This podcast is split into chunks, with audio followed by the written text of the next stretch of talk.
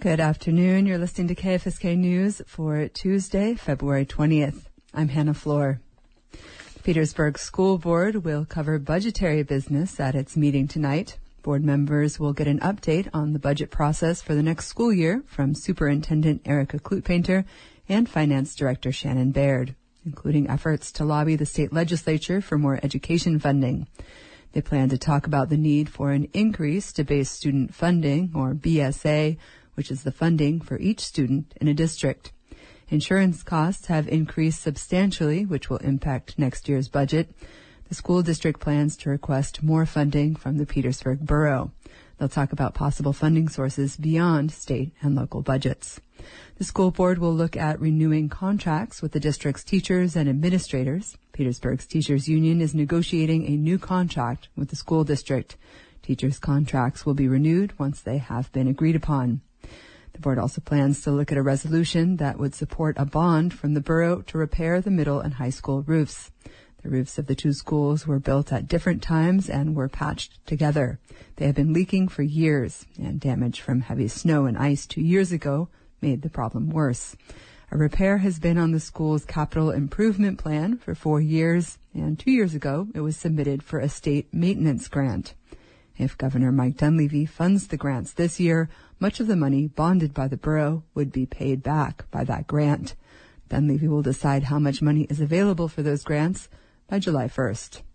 The school board will meet in the middle and high school library at 6 p.m. tonight. The meeting will be broadcast live on KFSK. And Campus Connection, a live call-in show with school officials, will be airing here on KFSK at 12:30 p.m. right after Midday Magazine. The U.S. Forest Service has decided where seven new recreation cabins will be built in southeast Alaska within the next two years. Some will be on the road system in the Tongass National Forest for easier access. It's part of an effort to bring 25 new cabins to Alaska's national forests. Colette Zarnicki has this report from Wrangell. Although eight cabins are eventually planned for the Wrangell and Petersburg districts, just two will be built in 2025. One cabin will be near Lawn Lake on Wrangell Island, which they're currently calling Little Lakes. It will be renamed with a Tlingit name. The other site, Woodpecker Cabin, will be on Petersburg's Mitkof Island along Woodpecker Cove Road on the southwest side of the island. Tori Hauser is the recreational manager for the Wrangell and Petersburg Forest Service districts. She says that the Forest Service has prioritized building just two cabins right in the two districts. Every district wants to have a new cabin, and we don't have the funding to do like hundreds of new cabins. So we do have to go through some kind of a process to determine which ones are going to be most valuable and, and serving people and, um, you know, meeting all the demands by 2025, five other cabins will be built in the Tongass National Forest, a cabin near Perseverance Trail near Ketchikan, and one at False Bay in Hoonah. Also, one at Signal Creek Campground in Ketchikan, Mendenhall Campground in Juneau, and El Capitan Interpretive Site on Prince of Wales Island. The cabins are part of the Alaska Cabins Project, which plans to bring 25 new cabins to the Tongass and Chugach National Forests. Through public outreach, the Forest Service found that people prefer to use cabins where there's easy access by road or boat. And both cabins will be bigger and more accessible for people with different abilities. They'll be near recreational opportunities like fishing and hiking, and also have significant covered porches. Hauser says Wrangell students helped design the cabin at the Little Lakes site. We brought some students out from the high school here in Wrangell, um, and they're part of um, a group called T3 Alliance, and they use drones to um, provide us with some footage of the Little Lakes area, and um, and then they made these little proposals of how they would build the cabin and the outhouse and how they would orient. The landscape architects working on the project took the middle and high school students' drone footage, and they're using it in the official design for Little Lakes. Besides the two new cabins, the Forest Service also plans to repair a cabin in each district.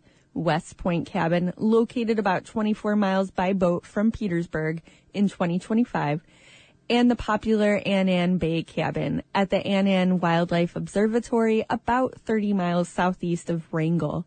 A tree destroyed its roof last year, rendering it unusable. The Alaska Cabins Project is funded by $14.4 million from the federal bipartisan infrastructure law. The Forest Service's partner, the National Forest Foundation, also gave another 3.7 million. Jason Anderson with the Forest Service in Petersburg says the cabins that get built on the Tongass and Chugach will ultimately come down to funding. Sometimes what we find in these cabin projects is there's just there's certain ideals that we want to meet that are really either excessively expensive or just operationally impossible. Above all, Anderson says this project is important for Alaskans because wildlife and recreation are essential in the southeast Alaskan culture. We're definitely excited to be working on the project. We know Alaskans love their cabins.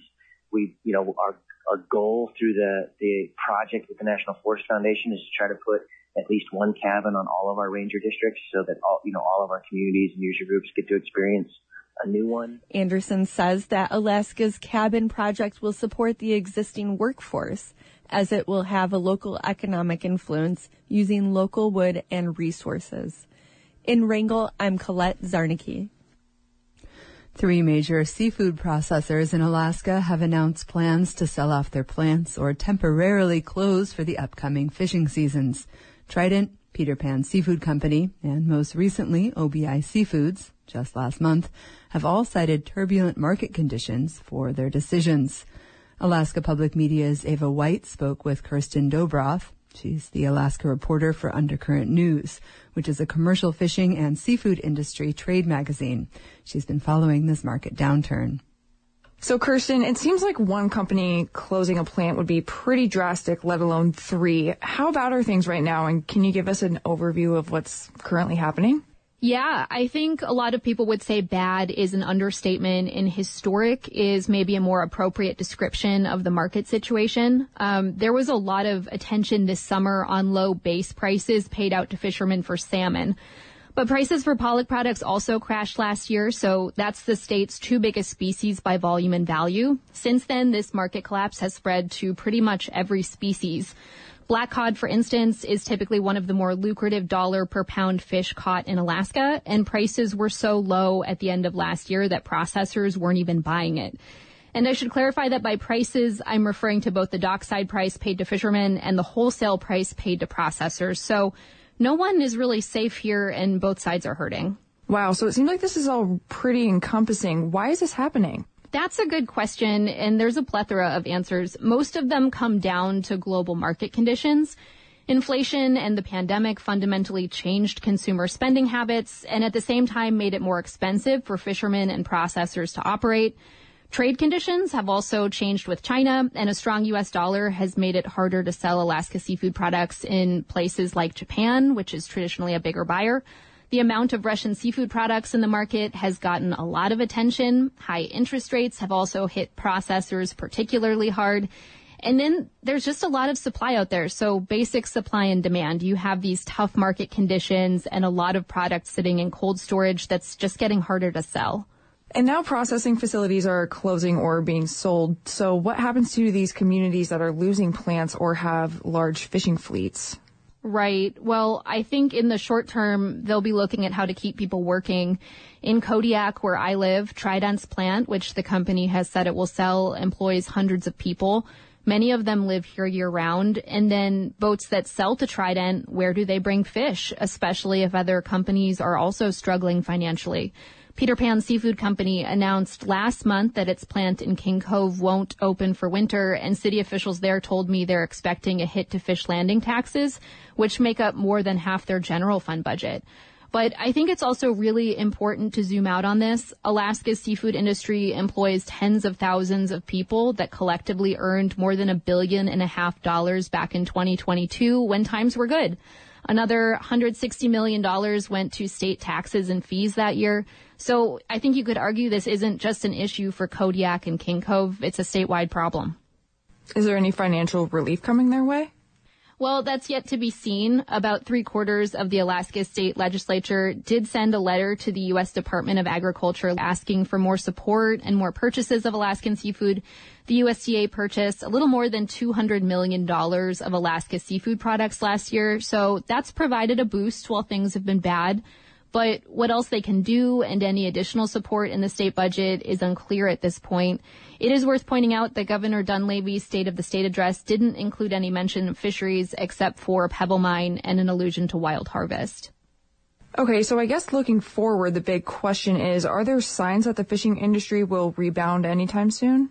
I think that's what everyone is asking. I've talked to a number of sources on the processing side of things who think we haven't hit rock bottom. I've talked to fishermen who go out for seasons that either just started up or start up soon, and they're looking at another year of really depressing dockside prices. President Biden just signed an executive order that effectively stops Russian seafood products from getting into the U.S., and there's been some optimism in the industry, particularly in Alaska, about that. But unfortunately, I don't think anyone can say where we go from here. Awesome. Well, thank you, Kirsten. Thanks, Ava. That was Alaska Public Media's Ava White speaking with Kirsten Dobroth, reporter for Undercurrent News, about the ongoing seafood market turn downturn. Random Acts of Kindness Day was February 17th, but what makes someone truly kind? Ten high school students in Ketchikan might know the answer. Jack Darrow reports on the students who were called out of class and surprised with awards for their kindness. We have another freshman Today in the sun-drenched Kayhi Commons, the unwitting recipients of the Kindness Matters Award are being pulled out of class for the surprise ceremony. They were nominated by faculty members. Sarah Campbell, a Kayhi English teacher, presents the awards. Inside each envelope is money, donated by an anonymous member of the community, though the kids don't know that yet. Um, Ms. Haley, you were nominated because you include new students and you make them feel welcome and you make them feel safe at Kayhi. Freshman Henry Vale witnessed other boys harassing a girl in the hallway and stood up to them about it. On another occasion, staff saw Vale going out of his way to walk with another ninth grader who was having a hard time making friends. Campbell hands him an envelope.